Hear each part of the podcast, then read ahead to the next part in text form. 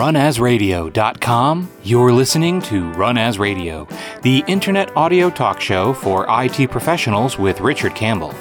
This is Brandon Wen announcing show number 745, Exchange vNext with guest Gareth Gudger. Recorded Monday, September 14th, 2020. Run As Radio is produced each week by Sound Thoughts LLC. For more information, visit soundthoughtsllc.com. You can follow us on Twitter at twitter.com slash runasradio.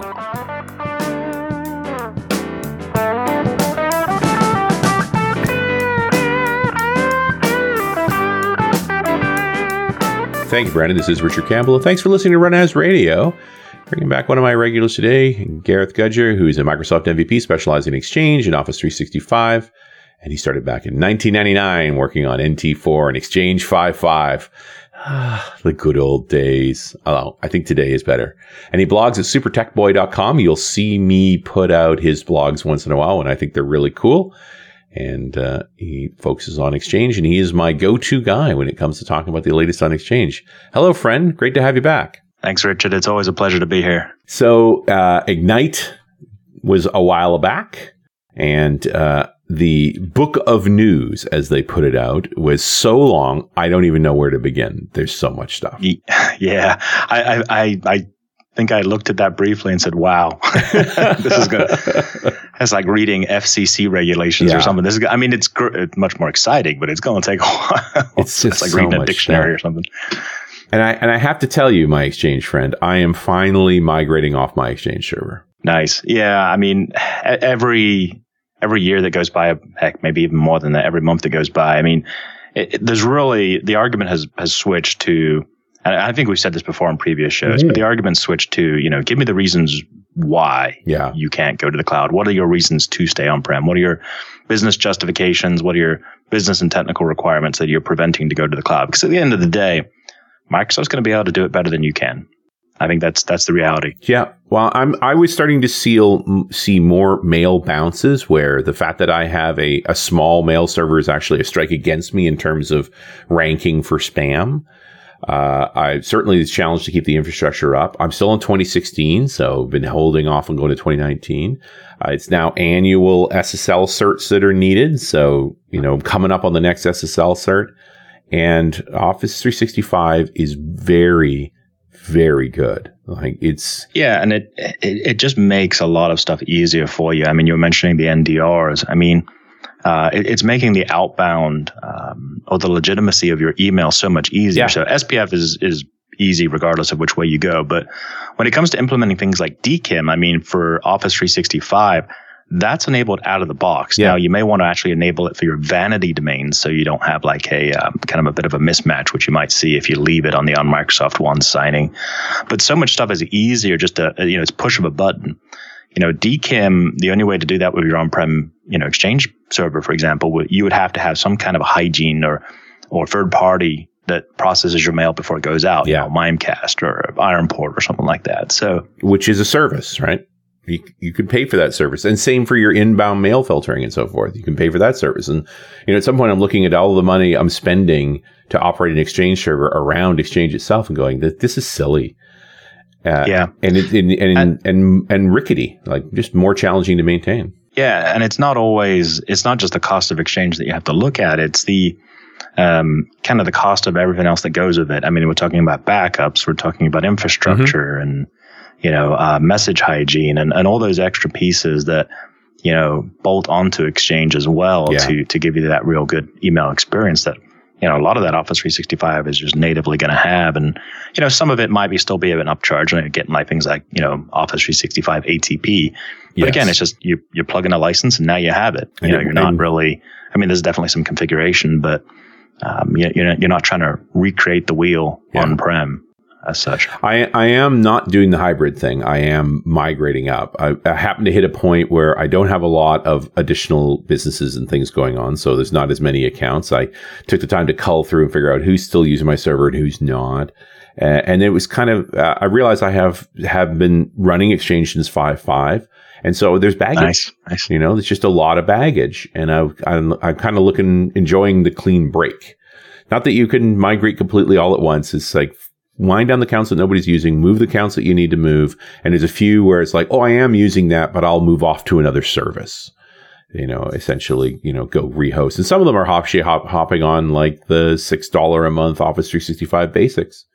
Yeah, that's some good baggage there. Exchange five five. So, well, just my yeah, that's a know, lot of Exchange. Have you have you missed any Exchange versions in between, or have you hit every single one since five five? Pretty much hit every single one along the way. And part of that was, you know, I was doing enough Exchange support, like at least being able to look someone in the eye and go, "I feel your pain."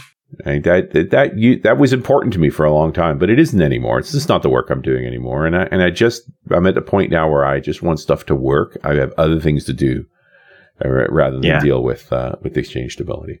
Yeah, and I think we've I think we've talked about it before as well. I mm-hmm. mean, you know, getting yourself out of the data center business. I mean, do you really want your job to continue to be, you know, patching exchange servers, maintaining the care and feeding of exchange servers? Yeah.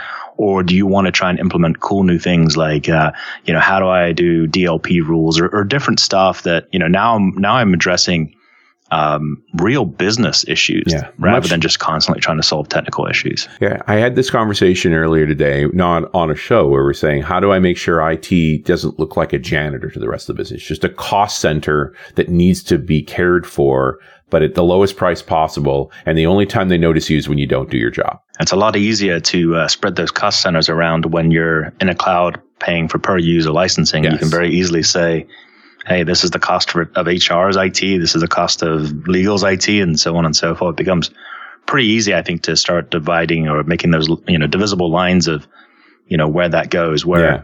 you know you're just hosting Exchange on prem at a data center, and all the you know uh, other services that like we just mentioned, like backups and stuff that have to go with it. I mean, I guess then you're doing a percentage of cost based on your user account. Uh, I think it, like I said, it becomes a lot easier when you move those uh, to cloud costs. But plus, the only time people notice mail is when it doesn't work, right? And so no, there's no way for you to get an A in email. You get a C in email if it works perfectly, and you get an F if anything goes wrong. Like that's not what you want to hang your career on. Yeah, absolutely. I mean, email is, I, I I wonder where it ranks a lot of times. Um, I know I've always seen those studies where, you know, number one, if internet is down, you know, and the person can't get to their eBay or their Amazon, right? You know, you're going to hear people complain, but um, uh, sometimes I feel like email's got to be right behind that one, absolutely, uh, even above probably most line of business apps. That you know, the business might say, "Hey, these are these line of business apps are the most critical, but you know, email is usually the most impacting sure. for for being down. But e- email also has that fear, uncertainty, doubt problem where it's like, I sent that email, but did they actually get it? They just haven't responded yet. Like, or is something wrong with the mail server that the mail's not actually going out or the mail's not coming in? Like that, as soon as people lose confidence in an infrastructure piece like that, you've really got a problem. Yeah, and that's another bolt on. It's uh, are you doing adequate monitoring of your on prem exchange server yeah. today? Are you monitoring message queue length? Are you monitoring free space to make sure you're not having back pressure issues where messages aren't getting sent or delivered? So you know, with Office 365, you're, you're, I mean, sure, there's a little bit of monitoring still, and there's definitely third party products out there that will monitor uh, Office 365 for you. Mm-hmm. But it's a lot less, you're not monitoring the servers. You're not monitoring, you know, things like message queues anymore. You know, you're just going to a dashboard. No, Exchange Online is healthy. And, um, and there's definitely, uh, and, you know, with the new, uh, Exchange Admin Center, they've added a lot of tiles and insights and reports uh, so, so the, you know, these are the really the critical things you want to monitor with Exchange Online. It's things like, you know, my inbound mail, my outbound mail, is things getting queued? Are things in retry? You know, definitely the more of did that email send, as you were mentioning, yeah. rather than, you know, am I out of memory on my server? Um, so yeah, the, the, whole other class of problem. And so, yeah, I mean, I'm enjoying the experience. It's, it's fun to modernize. You know, I've been doing a lot of things for a long time, this podcast being one of them and just sort of trying to shake off the old, build out the new, and take advantage of the the features that you're getting uh, in in uh, building those things out. Uh, it's been fun, and it's in, it's interesting to sort of have that exercise. It's very different doing it for yourself than it is doing it for another organization. So let's uh, let's dig into this list of of goodness that came out of uh, out of Ignite Exchange. The, we are going to get another Exchange version. 2019 is not the last one. Yeah, so a new version of Exchange, and Um, it, it was basically announced against all of those um, back office type products. So we've Mhm. got your exchange is getting a VNext. Um, we haven't heard, you know, is that cl- and, and supposedly releasing? I think it was second half 2021, so pretty soon. Um, but Exchange is getting a VNext, uh, SharePoint, and Skype for Business. So all all of the Office server products are getting a VNext. Um, very few details on it. The Skype for Business surprises me, you know, because the push for Teams has been so strong. I'm surprised that S4B continues. Shouldn't there just be a migration path of S4B to Teams? Uh, it's a good question. I, the, I'm sure it's the a similar story to to why we need another version of Exchange. Is Mhm. there's customers that are still willing to pay for it, and I think as long as Microsoft, you know, is going to you know continue to make money and and continue to profit on that product, uh, I think they'll keep shipping it for now. Yeah, it's, true enough. They may say make those noises about, "Hey, we're going to move away from this. You should move over here." In the end, they're leading the parade, but it's by walking in front of where people are going. So, if people don't go there, they're going to keep adjusting that. I mean, the another great example of that is Basic Auth being pushed back again. Yeah, absolutely. So Basic Auth has got pushed back. I mean, originally uh, that was going to uh, have a deadline of back in October. Mm-hmm. Um, and then uh, Microsoft said, "Hey, due to the you know COVID pandemic and uh, the uncertainty of 2020 in general, uh, and and you know the really people's priorities changing, Yeah. um, that uh, you know w- we can't shut off Basic auth until you know, the, and they basically just said 2021. Um, you know, they haven't given us a new firm date, so." Not sure when that's going to happen on 2021, but I, I would say keep the eyes on the EHLO blog, the Exchange Team blog, to see, you know, when that when that new basic auth date is. But when that happens, I mean, any client that supports or can only support basic auth, so it can do can't do modern auth, no OAuth. So that would uh, rule out your Outlook 2010 client right away, Yeah, uh, which is technically unsupported, but will still kind of work. yeah, Um, and then obviously unpatched Outlook 2013s will still work, but technically also unsupported. You know, so any of those clients that don't support modern auth are, are instantly going to break once that block comes Yeah. down. Same for ActiveSync clients. Um, you know, if you're using an older uh, phone or device um, that doesn't support modern authentication, you know, you're going to have a lot of problems there. that's going to break. Um, obviously, the the guidance is going to be either you get a new device that supports modern auth with its native mail client, Mhm. or you go to Outlook Mobile, which is a modern auth capable device. And then it's really across the board. I mean, we're going to be seeing it for POP, IMAP, uh, Exchange Web Services. So if you've got integrations, I think we talked a little bit about on the uh, last show as well. Mhm. Is that um, you know any any kind of integration that you may have with with um, uh, Exchange Online, maybe that's a Cisco Unity or, or, or a fax solution. You've got to make sure that those are at a level that will be able to support modern auth as well. So there is a bit of a temporary reprieve on this, uh, but again, it's uh, I I don't think it's going to get pushed back again because I believe the October date was the first time it was pushed back, and then now we're getting pushed back to 2021. So. Uh, I, I wouldn't count on it getting pushed back again, and, and eventually we'll do get we will get a date in 2021.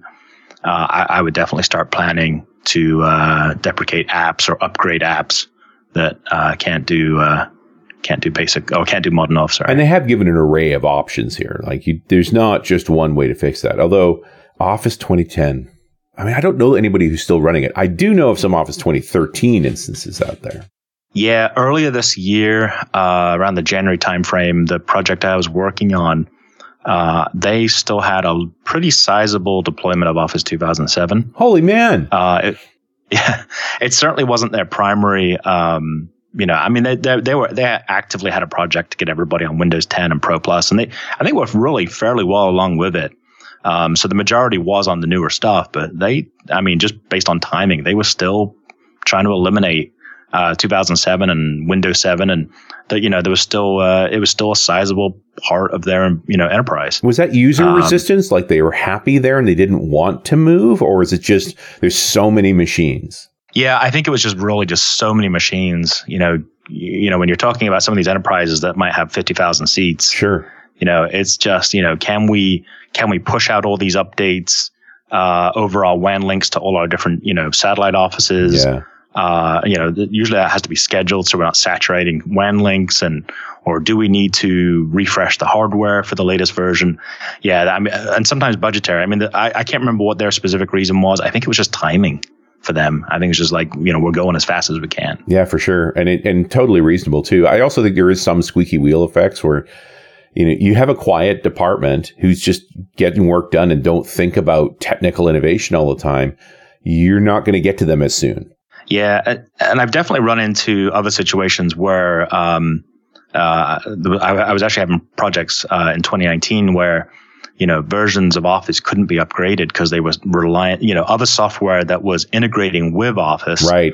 was reliant on specific versions of Office. Those old add-in models. Uh, Right, right. So it's like, well, we have to wait on upgrading that before we can upgrade, um, you know, the version of Office that we're on. Man, yeah. If you're bound to a 2007 add-in model, there's no upgrade path. You need to do it a different way, whatever that thing is. I, I just, I suspect very hard to to upend that. Yeah, I mean, there's always a couple ways to to look at that one. It, it's do we, you know, when it comes to the, the migration, we're like, well, we can we can kind of schedule those guys to go at the end and give you a little more time to get them upgraded or you know maybe they have two workstations on their machine or they're using webmail uh, until they get upgraded. There's definitely always options mm-hmm. um, you know and you just got to weigh the pros and cons of which is the best option. And and did i see in terms of folks saying on-prem of which apparently i'm not one of them anymore they're making it easier to keep the upgrades going? Like they're they doing more in place style upgrades rather than just starting over yeah, so that's that's what's coming with the vNext product, hmm. uh, and we don't have a year for you know. So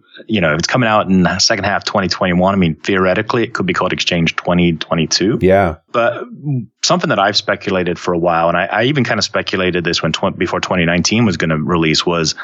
Are we just going to get, are they going to drop the year? Is it just going to be called Exchange Server? And we're going to be in that greenfield, um, update cadence like what we see with Windows 10 yeah, and System Center, you know, and other products. Um, so I, you know, that said, um, they are there are going to be in place upgrades from Exchange 2019 to the vNext, but not from other versions. So if you're coming from if you're already on Exchange 2019, uh, you can do an in place upgrade to the uh, Exchange vNext, whatever that's going to be called. Uh, if you're on 2016, uh, 2013, you're still going to have to do uh, a more traditional migration where you're going to set up these vNext servers and then you're going to move mailboxes from 2013 or 2016 over to uh, over to the the vNext product. But yeah, if you're on 2019, you're actually in a really good spot. Yeah, it's it's interesting that it would they would change that, but like I said, it's maybe this is they're doing the Win 10 thing, and there won't be any more versions effectively after this that the 20, 2019 will be like that. Yeah, I think it's, I think it's, I think we're seeing this message across all of Microsoft products. And I think it's going to be with the Office server products as well, mm-hmm. where, you know, where they, when Windows 10 released, it was like, well, this is the last operating system you'll ever need.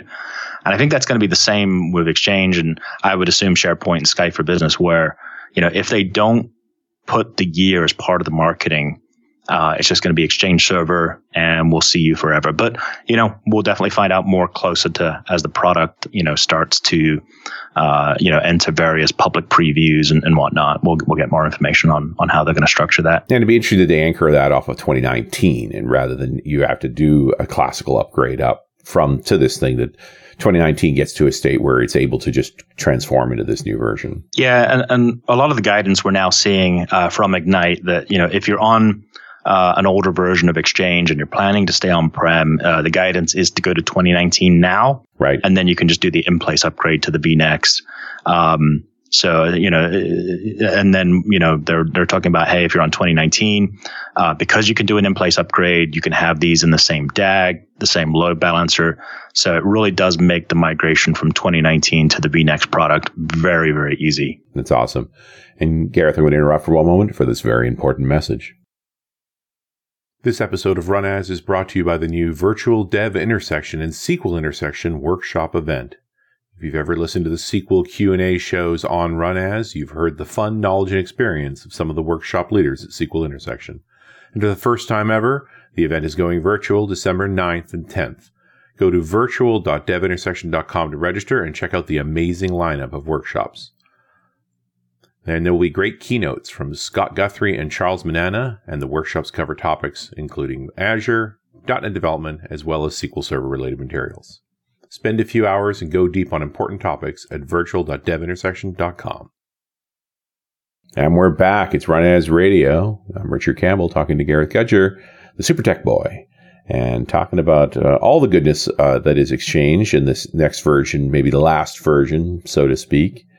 Uh, other things you saw in from from the VNext context or that, that you thought were going to be important for us going forward? Yeah, I think the real interesting change is how they're going to be licensing the product. They're hmm. switching to a subscription based model. So, you know, traditionally we had you know, all your various license types, whether that be, you know, your like kind of your open value or your EAs or whatever, or, you know, and that switched a little bit with Exchange 2019, where it's like it's only going to be available through volume licensing. Right. Um, and now with the VNext product, we're uh, switching to a subscription based model. Um, I'm assuming that would have to probably be per user.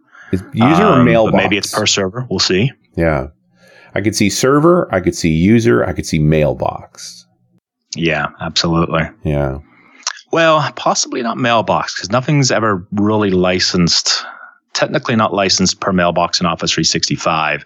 So, you know, shared mailboxes, resource mailboxes technically don't need a license. Right. Uh, unless you need some of those advanced features. So, for example, if your if your shared mailbox needs to be larger than 50 gigs, or you know needs like a, a, a an unlimited archive, then you're going to license that. But generally, Microsoft will say, "Hey, it's it's a license for each user." But then you have to define user at that point, right? Is that a unique login? Well, so for Microsoft, a user is always going to be um, an, an, actual person. Um, right. So I, I could see they could they could potentially still do per mailbox for on prem, but I, I would say probably not to muddy the waters between Exchange Online licensing and Exchange on prem licensing. Mm-hmm.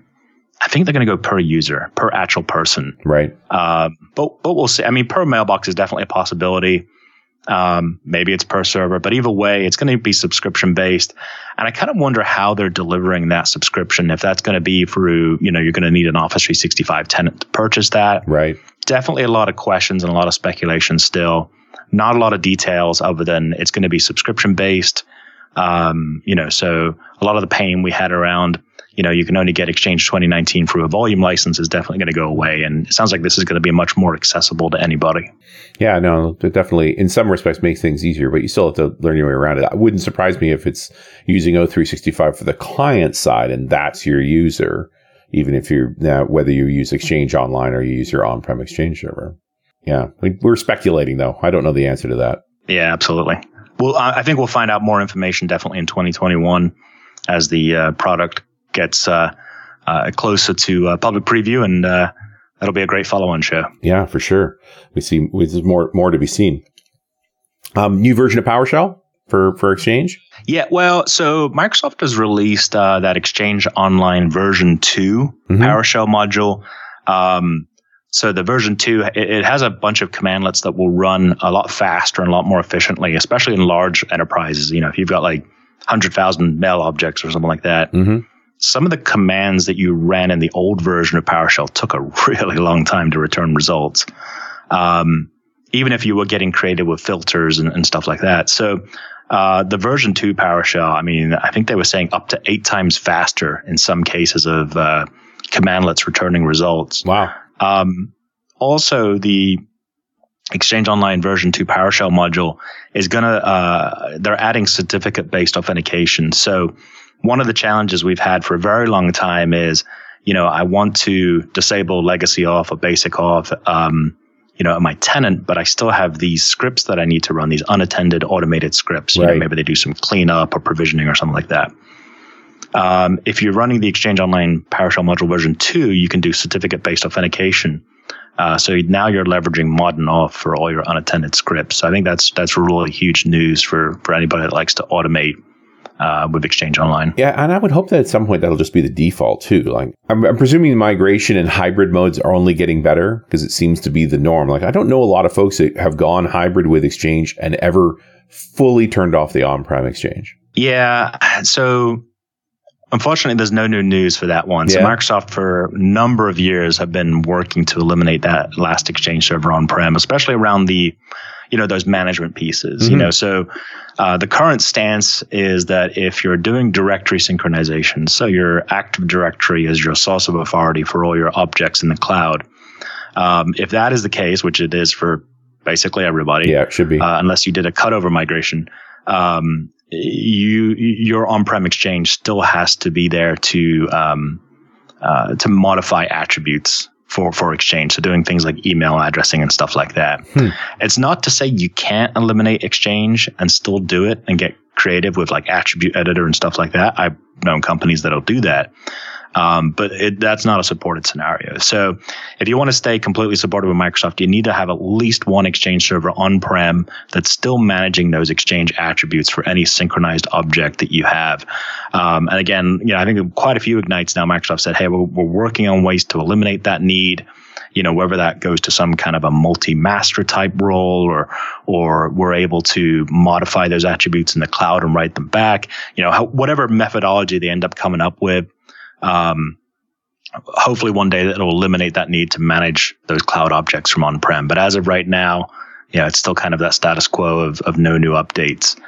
That said, um, management is only one piece of a puzzle. I think the bigger piece is SMTP relay. Hmm. Um, Microsoft definitely says, hey, you can relay your multifunction printers and devices and apps directly to Office 365. My problem is, is I'm running into a lot of organizations, at least at the enterprise level, where outbound mail flow is heavily restricted. Right. Um, you know, whether that be to protect, you know, them from, you know, any kind of spam bots that might get on a machine, whatever the case may be, or just, you know, they want to heavily control outbound mail flow. Um, that said, usually those exchange servers are staying on prem to act as mail relays. These are two known, you know, however, well, I shouldn't say two known, however many exchange servers you keep on prem for your hybrid mail flow and mail relay are known entities. And so a lot of times what I'll see is uh, the only thing that's allowed outbound on port 25 on these firewalls are those couple of exchange mail relay servers. Yeah. And depending on the size of the organization and how highly available that needs to be, and how many messages you're sending. I mean, that could be anywhere from one to X number of servers that are that are handling that. So, but I mean, most aren't most people using TLS around this anyway? And they're on 465 or 587. No, I, I mean, we've got a lot of devices and printers that might be old that right. just can't do TLS. Yeah, or you know, if they do TLS, do they do the right version of TLS, or are they yeah. still doing like TLS 1.0? Yeah, which um, you should be stopping as well. Yeah, and there's definitely a whole different conversation when it comes around to SMTP auth as well. So I've definitely run into all sorts of stuff, and and it's usually the multifunction printers. I think that you know are, are usually the issue. It's either one they don't do TLS, or if they do, it's only 1.0, or they don't uh, support the port that you need to use it on. Right. Um, there's, there's so many different um, issues that you usually run into, and, and usually the easiest way is, well, let's keep those relaying through Office, you know, through sorry, Exchange on prem, mm-hmm. and that way we can block all those externally outbound connections that you know, rather than saying, hey, we've got a thousand devices that might be sending out email. We have just these exchange servers and they're known entities, and right. we can control that. Yeah, we can keep and, and a lot of the security that. people prefer that. They don't want to Swiss cheese their uh, their firewall. You know, very much so. It feels like outbound is becoming almost as important as inbound when it comes to firewall rules. Yeah, hundred percent. You know, that's where the exploit exists. You're gonna you're gonna make a breach once in a while, but what can they do if they can't communicate outward? Then you've you've stopped them as well. It's very much security depth, and I'm with you. 425 is locked down six ways a Sunday, but 465 because it's supposed to always be encrypted you know, that's that's less of an issue. Uh, but yeah, it's very interesting to think in those terms. I almost I almost feel like I want a gateway device, but I guess that's what Exchange is serving as. That all these devices point to this this Exchange server, and then it's responsible for what mail, how it gets forwarded, what it's allowed to do. Yeah, it really depends on the app. Like I said, multifunctions are usually the worst ones yeah. uh, for what they support. Um, and then a lot of organizations you run into, there's never any there's never much standardization when it comes to those multifunctions, or they're all they're all at different levels of their lease or their contracts. You've got all kinds of different versions of multifunctions, different brands of multifunctions. Then you're running into things like homegrown apps that you know were written to to send email. Yeah. Or you're you're running into turnkey solutions and you go into their email properties of that server for you know checking their alert settings or something. You're like, oh, there's zero TLS options in here, um, or it can't do SMTP auth. So I think we're a long way away of, you know, I think there's just so many apps out there that are so far behind when it comes to sending mail um, that, that we have to keep these exchange servers on prem Yeah. for now. Well, then, and you know, this is Ned Pyle's bugbear too, right? With TLS one and SMB one and all of those old protocols that a lot of these appliances still lean on. And we just got to keep pushing them to go to the modern security. But I mean, the, the security evolution of mail in general continues to improve. Isn't Dane the new hotness? Yeah, absolutely. So, uh, Office 365 or Exchange Online, they're uh, looking to add outbound support for Dane and DNSSEC. So, so this is uh, DNS based authentication of named entities. yeah, so Great name. uh, effectively, effectively, what you're doing is, is you're basically publishing your capabilities um, in your external DNS. So Mhm. you're saying, you know, so so for a typical um, you know handshake, unless you're doing forced TLS, which you know you have to set up and set up connectors, unless you're doing forced TLS, everything else is opportunistic TLS right. and that's where um, you know your uh, Office 365 or your mail server is effectively issuing out a start TLS command, and they're doing a handshake and negotiation to figure out what each side supports, and then they agree, and, and then mail starts sending. Unfortunately, that can be susceptible to things like man in the middle attacks and downgrade attacks. So really what you're doing with uh, Dane for SMTP is you're you're saying, you know, some basically Office 365 can can look at that recipient and see, okay, what is what is their domain support? And they see a published uh, Dane record uh, which says we support TLS 1.2 and that's it.